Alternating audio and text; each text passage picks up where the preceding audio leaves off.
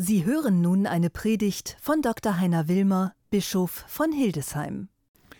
Liebe Schwestern, liebe Brüder, heute vor 137 Jahren ist in der Kathedrale von Paris in Notre Dame glücklicherweise kein Feuer ausgebrochen, aber dort ist eine Art Blitz eingeschlagen.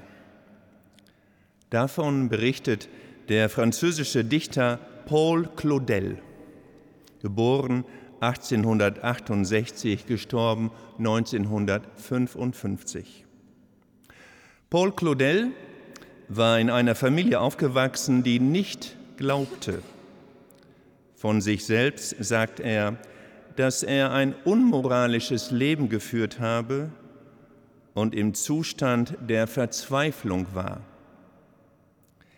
1886 ging er dann als 18-Jähriger eher aus Trotz in die Weihnachtsmesse in Notre Dame in Paris.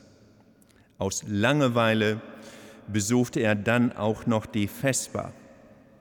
Ich will jetzt nicht sagen, dass Leute von Ihnen hier sitzen aus Langeweile und die Vesper hier im Dom besuchen.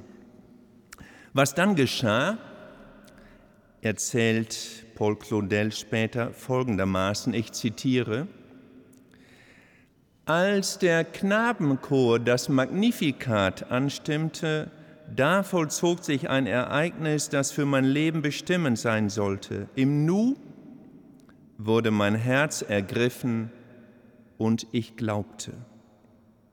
Ich glaubte mit so mächtiger innerer Zustimmung, mit einem so gewaltsamen Emporgerissenwerden eines ganzen Seins, mit einer so starken Überzeugung, mit solch unerschütterlicher Gewissheit, dass keinerlei Platz auch nur für den leisesten Zweifel offen blieb, dass von diesem Tage an alle Bücher, alles Klüngeln, alle Zufälle eines bewegten Lebens meinen Glauben nicht zu erschüttern, ja auch nur anzutasten vermochten. Ich hatte plötzlich das durchbohrende Gefühl der Unschuld, der ewigen Kindschaft Gottes, einer unaussprechlichen Offenbarung. Soweit Claudel. Paul Claudel erlebt Liebe auf den ersten Ton. In der Vesper des ersten Weihnachtstags im Jahr 1886, eben in Notre Dame in Paris, hier wird er, Paul Claudel, von der göttlichen Melodie erfasst. Sie reißt ihn empor.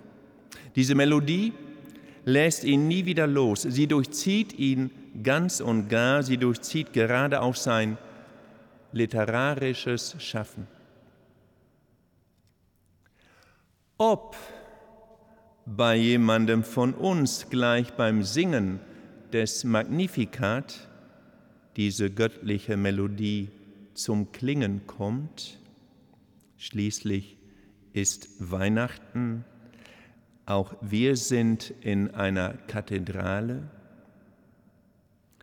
Vielleicht kommt dieser göttliche Klang heute bei uns nicht ganz so dramatisch daher, wie Paul Claudel es erlebt hat. Vielleicht hören wir einen ganz leisen Ton.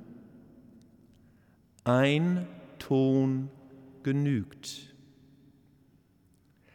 Wenn wir dann noch diesen leisen Ton, den Gott uns schenkt, in uns wachhalten, klingt er wohlmöglich gerade dann auf, wenn alles andere still ist.